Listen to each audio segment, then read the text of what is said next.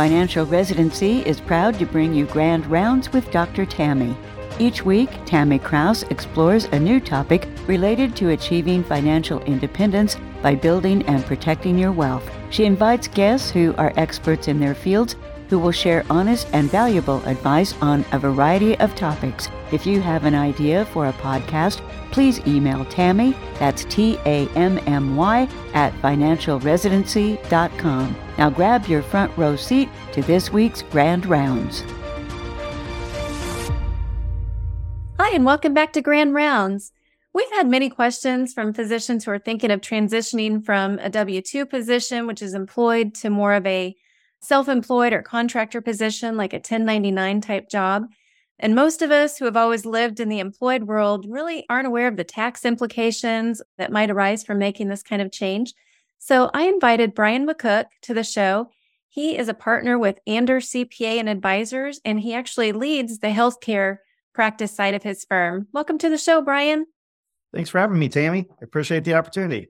I was so excited when you agreed to do this show. We just get so many questions. I mean, there's so many differences, you know, between the two sides, tax implications, the quarterly filing, whatever. So I'm really excited to have you here. Well, I look forward to hopefully shedding some light to you and the audience as they go through that journey to decide what's the right fit for them based off the opportunities that are presented. Sounds good.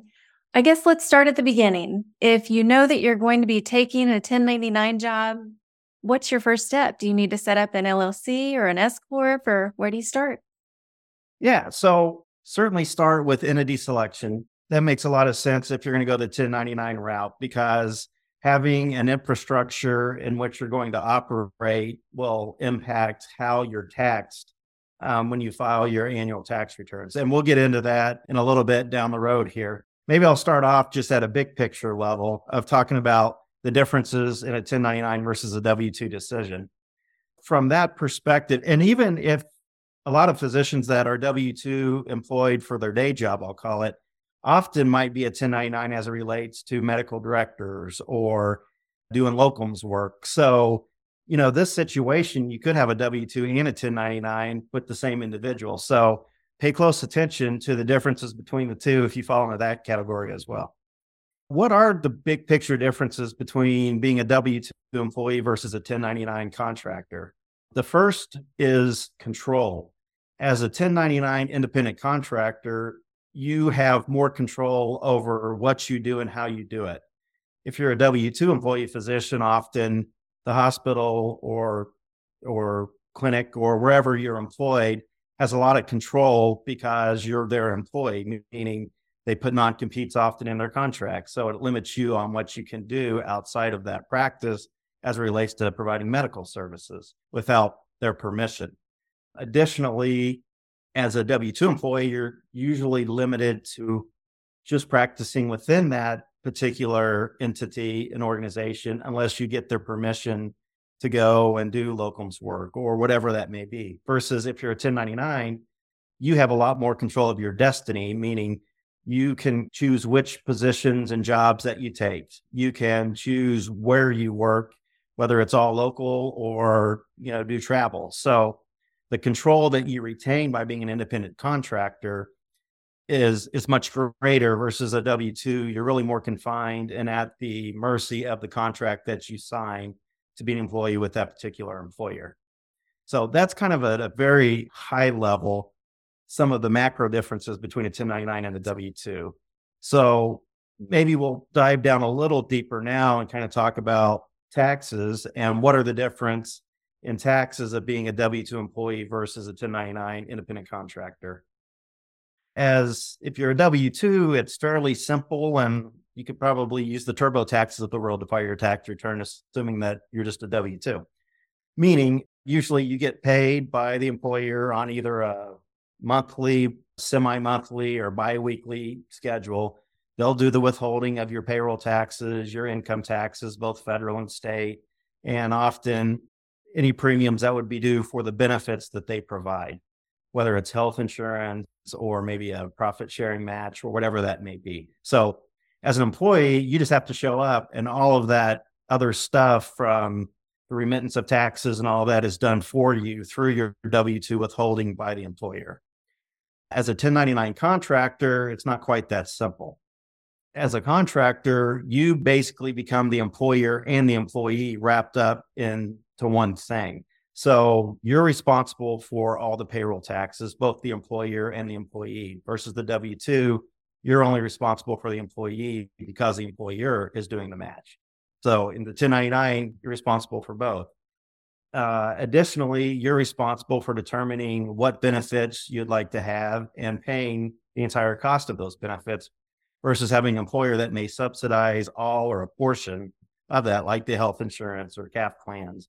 So, keeping that in mind, it can become a lot more expensive to be your own employer rather than having someone provide that benefit to you. So, keep that in mind because as you get offers and you're considering which is the most beneficial way to go, you may need to negotiate a higher rate as a 1099 contractor because you are responsible for paying all of the benefits and the wages themselves to yourself. So just kind of keep that in mind as you look and analyze which one is more strategic for your particular situation. Any questions, Tammy, that you think should be clarified at this point, or should I keep moving on? I feel like the question I have is going to take us too far down that rabbit hole, but are there some ways to get benefits as a 1099 contractor at a lower price than just going to, you know, random person? Are there pools of life insurance or pools of health insurance that you can buy into? There are a lot of times you can go to like your local chamber of commerce, and often they'll have groups that you can kind of buy into that give you bargaining power as small solo individual owner or at least a small business owner that can kind of pool lives if it's health insurance or even go negotiate out to office maxes and those places of the world better costs to try to control that as a small business owner. So there there mm-hmm. are ways, and then there's Insperities of the world that will you can buy in and get benefits through them, and they kind of take on all of that from the employer perspective. So there are different avenues to go to try to get preferred pricing versus just going out to the open market by yourself and trying to find the best deal. So there certainly are avenues to try to control those costs. Oh, good. Okay. Moving along here, talking about some of the differences in the specific taxes that are due uh, from a W 2 versus a 1099. First would be payroll taxes, which we've alluded to. If you're an employer, as I think I previously mentioned, you're responsible for both the Medicare and the FICA, which is a 15.3% tax. Versus if you were a W 2 employee, you're responsible for half of that, or basically 7.65%. So that other 7.65% is being covered by the employer on your behalf. The good news on that, though, is if you do pay the payroll taxes as a self employed individual, even though you're paying the full 15.3, you do get a deduction for 7.65 or half of that on page one of your 1040 to reduce your taxable income. So it's not all lost. You do get that benefit. So it kind of tries to equate out and level the playing field between W 2 versus 1099. Additionally, federal and state taxes, you're still responsible for paying them. As a W 2, we previously mentioned it's done through the W 2 that they issue you at the end of the year, and they do the withholdings as you are earning it throughout the year. Whereas as a 1099, you're required to calculate and pay in quarterly. And the due dates of those are April 15th, June 15th, September 15th, and January 15th of the following year. In doing that, though, you've got to be able to calculate what those estimates are as you go throughout the year in order to remit that. So you're not underpaid and incur underpayment penalties and interest by not paying in enough as you go throughout the year. And we'll talk in a little bit about what the two different options are in doing that calculation. Yeah, with that, maybe we'll kind of move forward and talk about some of the tax deductions that become available to you as an independent contractor that are not available to you as a W 2 employee. So, you know, eh, there are several tax deductions that employees are not eligible to claim, which once upon a time they were. But with the tax law changes a few years back, unreimbursed employee business expenses are not allowed anymore. Whereas if you're a business owner, those deductions are allowable deductions.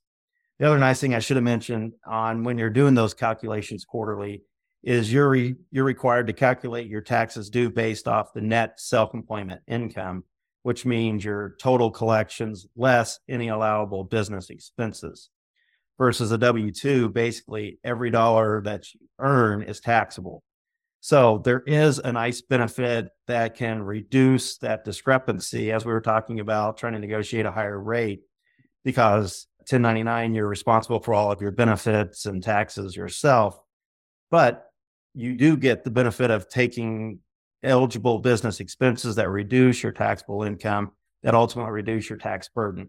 So that's where it kind of gets critical and making sure it might be worth talking to a tax professional to help them identify and capture all the eligible business expenses to minimize that net self employment income. So you're paying the least amount of tax rather than sometimes trying to do it yourself and you know, maybe not capturing all the eligible deductions to you, or on the flip side, taking more deductions than maybe you're allowed and putting yourself at risk if you ever get audited by our friends at the IRS. So it certainly gets more complex, and having a tax professional be part of your team usually is a worthwhile consideration. With that, let's talk about some of the specific tax deductions that are available to you as a 1099 small business owner. First would be home office. So if you're utilizing your home or a portion of your home as a home office to do your administrative work after you've done work at the hospital or wherever you're providing your clinical services, that space that is dedicated and used for that administrative duties is an allowable deduction on your tax return. So the way you typically do that is you take the square footage of the business use of the home divided by the total square footage of the home. And that gives you the business eligible percentage of the home expenses. So if you have a 100 square foot of business space and your total home is 1,000 square feet, then 10% would be the eligible business deduction for all the indirect expenses. Some of those indirect expenses are mortgage interest, real estate taxes, insurance is paid, utilities that aren't 100% uh, their repairs and maintenance to the home, security. You have the yard guy doing the yard work. So a portion of all of that, a percentage of all those expenses would be eligible to be a business deduction on your tax return. So, you know, all of those add up and it's worthwhile to track and come up with a way to identify those. So at the end of the year, you can do that calculation to determine what is truly deductible. There is also a safe harbor you can claim in the home office deduction space, which is $1,500, assuming that you have at least 1,500 of eligible home office deductions. And then you don't have to go through the specific form that you list and do all the allocations on. You can just kind of claim that as a safe harbor. Those are both options. Another thing to consider, which can be very beneficial from a tax deductibility perspective, are your auto or vehicle expenses. So, with the home office being your kind of core hub for your business, typically when you leave there to drive anywhere for business related purposes, that mileage is creates a tax deduction for you. So, your drive, if you get up and do a little bit of administrative work and then drive to the office, the hospital, clinic, wherever you're providing patient care, then that mileage between the two becomes deductible. Then if you have to go to a couple different hospitals or back and forth, all of that mileage is also eligible. And then from the drive home from wherever you are. So all of that while you're out conducting business purposes all becomes eligible business mileage and you can either claim a business mileage rate on all the eligible miles for the year, or you could potentially claim actual expenses, whichever the greater is. The one thing to keep in mind is once you use actual expenses, you're required to use that for the remainder of the life of the vehicle. You're not allowed to switch back and forth. So, kind of keep that in mind. And then, obviously, the one thing you probably hear the most about the vehicle is the write off of vehicles if they have a gross vehicle weight of greater than 6,000 pounds. So, therefore, it's not considered a luxury auto, which gives you more beneficial, lenient ability to write off larger portion of that vehicle in the current years rather than have to depreciate it over a long period of time. So, something to keep in mind as you look at the next vehicle if you're a self employed individual. Some of the other things to keep in mind as it relates to eligible business expenses are the CME or CME travel that you would incur to keep your licenses current and required. Uh, business meals. So anytime you're out discussing what you do or generating opportunities to potentially generate new revenue, all those become eligible business expenses. Office supplies for the home office, business travel, you know, one of the things we like to utilize with our clients and our practices in our with our physicians is hiring potentially the kids or spouses. If they can identify a task or something that would be needed to benefit the business, whether it's filing or QuickBooks or whatever it might be, identifying ways for them to participate in the business with the skill sets that they have and generating a fair market value for those wages. And the nice thing about your kids is if they're under 18, potentially based off the type of entity you're in, they may be able to avoid paying in any payroll taxes. And then they would have earned income via a W 2 that you would issue them. You get the deduction for the service that they provided within your small business.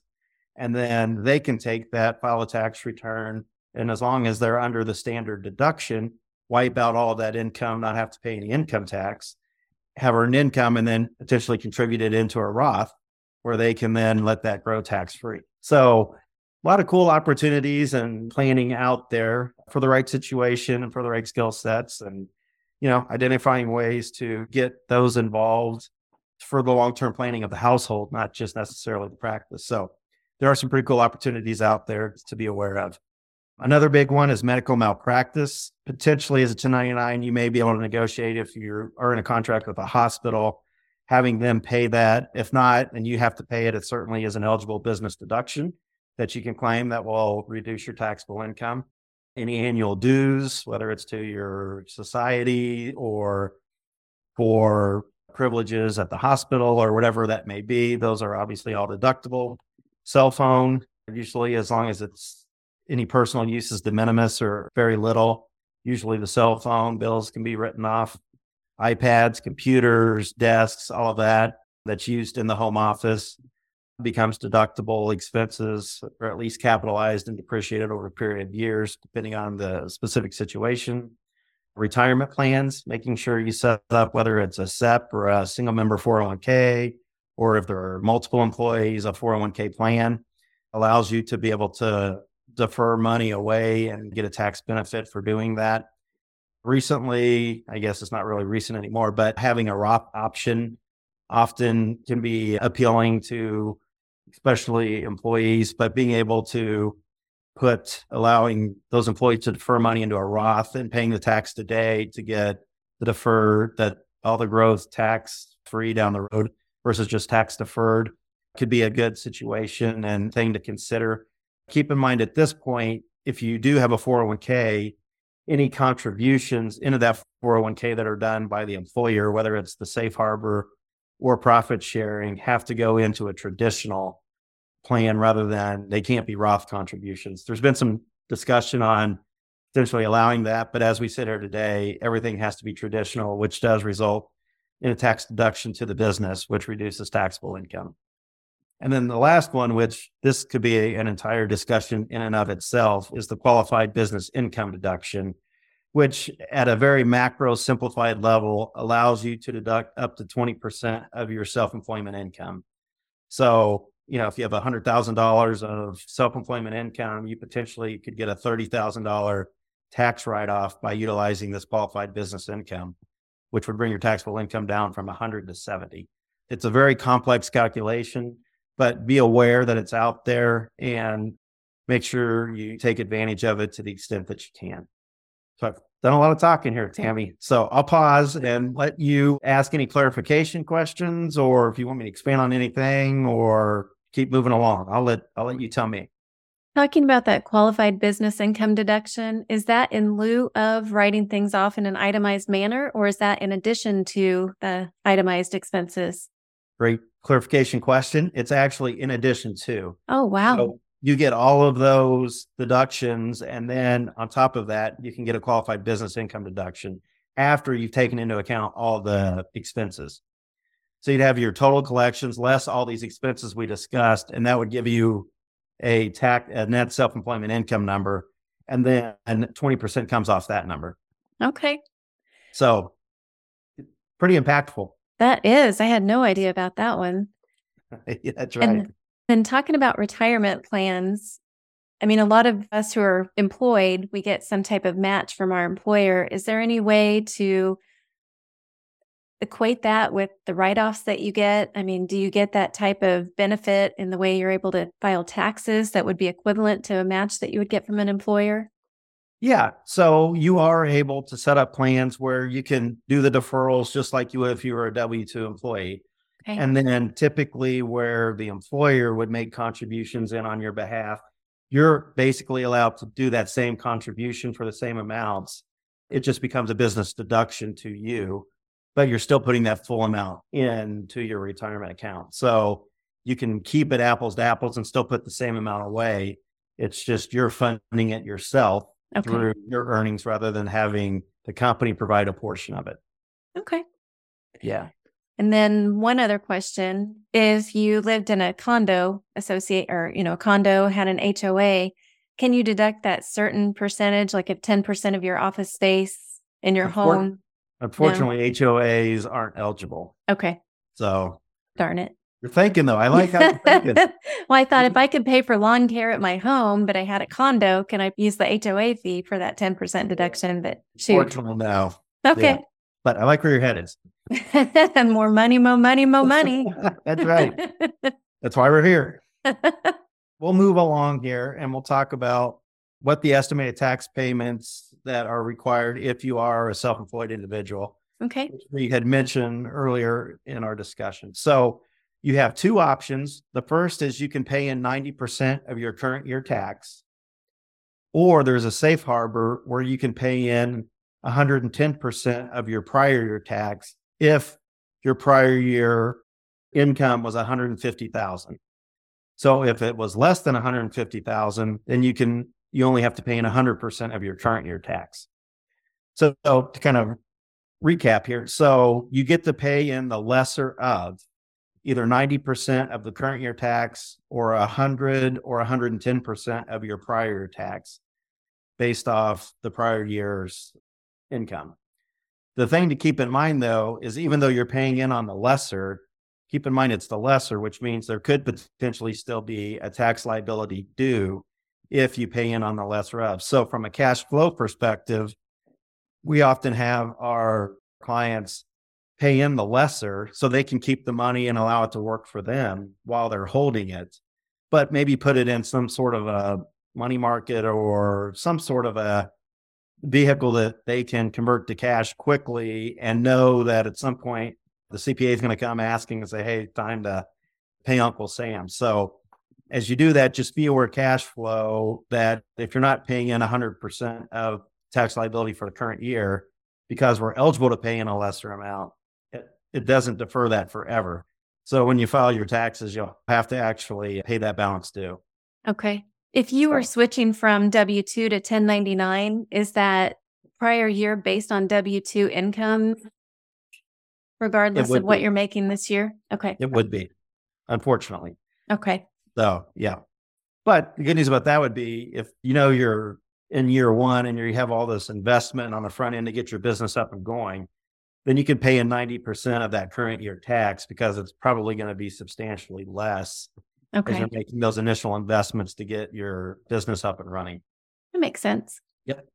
Okay. And then lastly, we'll kind of just wrap up at a very big picture level here.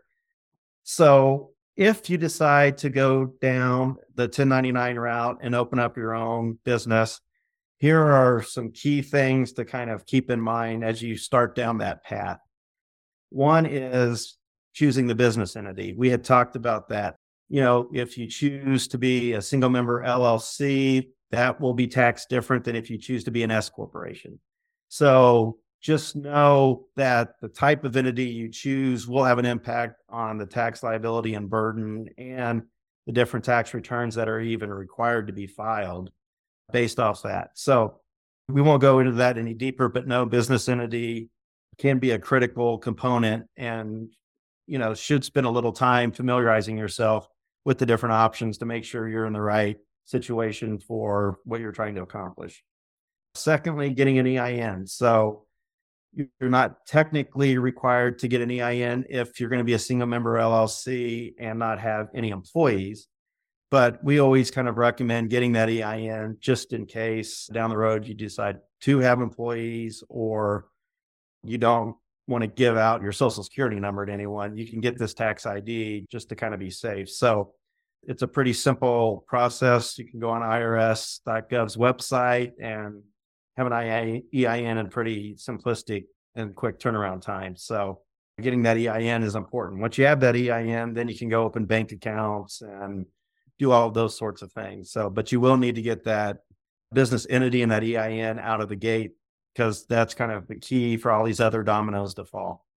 Mentioned getting the business bank account. Be diligent and make the investment in an accounting program or some way to track your activity that goes on within the business. We see QuickBooks a lot of time being there. Sometimes some people try to use Excel which is okay, I guess, if it's not a whole lot of activity going on, but really it's probably worth making the investment into like a QuickBooks package where you can track all that data, run the reports as needed, especially when it comes to year end tax filing, being able to run the reports you need to give your tax professional or do it yourself. Having that available in a click is makes it very convenient. So be diligent in having the accounting package in place. Don't forget to pay the estimated taxes. Know the different tax deductions that are available to you. We went through a bunch, but there's a whole bunch more that are out there. So make sure you are familiar and capturing all the eligible deductions and then figure out your benefits, whether it's health insurance or disability or disability overhead or all of those things that you would want to consider retirement plans. Look through all those options and make sure that you have those addressed in their meeting, meeting your family's needs. Uh, IT, we really didn't touch on IT, but being in this space and being physicians and having potential connections with either the clinic or a hospital or whatever that may be, if you're reviewing patient files from home, making sure you've got a HIPAA compliant, certified way to transmit data back and forth is critical so there's no breaches. Even having policies in place whether they're insurance policies, but also just written policies and like an employee manual of here's how we operate and do things. Here's why it's secure. Maybe even have a third party IT company either engage them to just be the oversight, or if you're doing it yourself, have them come in, maybe do some testing, do a review, get that third party to sign off, which is good just in case a situation would ever arise. And it also will help as you go to try to shop insurance as well with cybersecurity, being mindful of all of the hackers that are out there and making sure that you've got the right firewalls and all of that in place to just make sure all the data is protected so for not only your sake, the facility where you're working with sake, but the patients themselves. I'll turn it back over to you, Tammy. I know we've been on here a while, so hopefully we haven't overextended our stay here and no, I I'll think it's been know. a great conversation. You've yeah. given us so much information. now, I know you're based out of St. Louis. Does your company work with physicians across the US or are you more local in what you handle? No, we are actually have clients in all 50 states. So that's the beauty of technology, which we were just mentioning. Yep. So having that in place, we are able to virtually really work with about anyone anywhere. We do a lot of broader not just tax compliance work, but we do a lot of additional business operational consulting work with a lot of our practices and hospitals and facilities that we work with. So being able to marry all of those components up are important as you start to talk about revenue cycle and really all the things that make the numbers on the accounting side, how they're generated. So being able to complement and know how all of that fits together, we like to think hopefully is one of the things that sets us apart from maybe some of our peers in the industry. So, but we'll leave that for another day. Speaking of another day, when we were talking before, you were kind of talking about that business side. And you really surprised me when you were talking about helping some of those like small business owners or clinic owners, and maybe they hadn't even renegotiated their insurance rates in 10 years. So I definitely want to have you back to talk about, you know, ways to maximize income if you are a clinic owner um, by doing some things that just need to be done that haven't, you know, been taken care of in a few years. Yeah, that's right. I mean, it, it's easy to get lost in the day to day. And, you know, we don't like to deal with insurance companies on trying to go get claims that we're doing daily paid, much less go back and try to ask them to get more money because you think they delay trying to give you payment for a claim that you've done, try to negotiate a contract. It can certainly drag on, but there's tricks and tools. And as long as you kind of approach in the right way, hopefully you can get better reimbursement and keep up with inflation and the way the rest of the world. Well, if someone is maybe thinking about going into the 1099 world, starting an LLC, and they want to get with you before they make that jump, how would they get in touch with you, Brian? Sure. I'll give two different options. First would be via phone. And my direct dial in my office is 314 655 5564. Or certainly they could reach out via email, and that's B McCook, M C C O O K, at Anders cpa.com. Great. Well, thank you again for coming on the show. And I look forward to hopefully having you back in a few weeks and we'll talk about, you know, that business side for the small business owners. Thank you, Tammy. I appreciate the opportunity. And thank you all for tuning in today. I hope you'll join me again next week for Grand Rounds.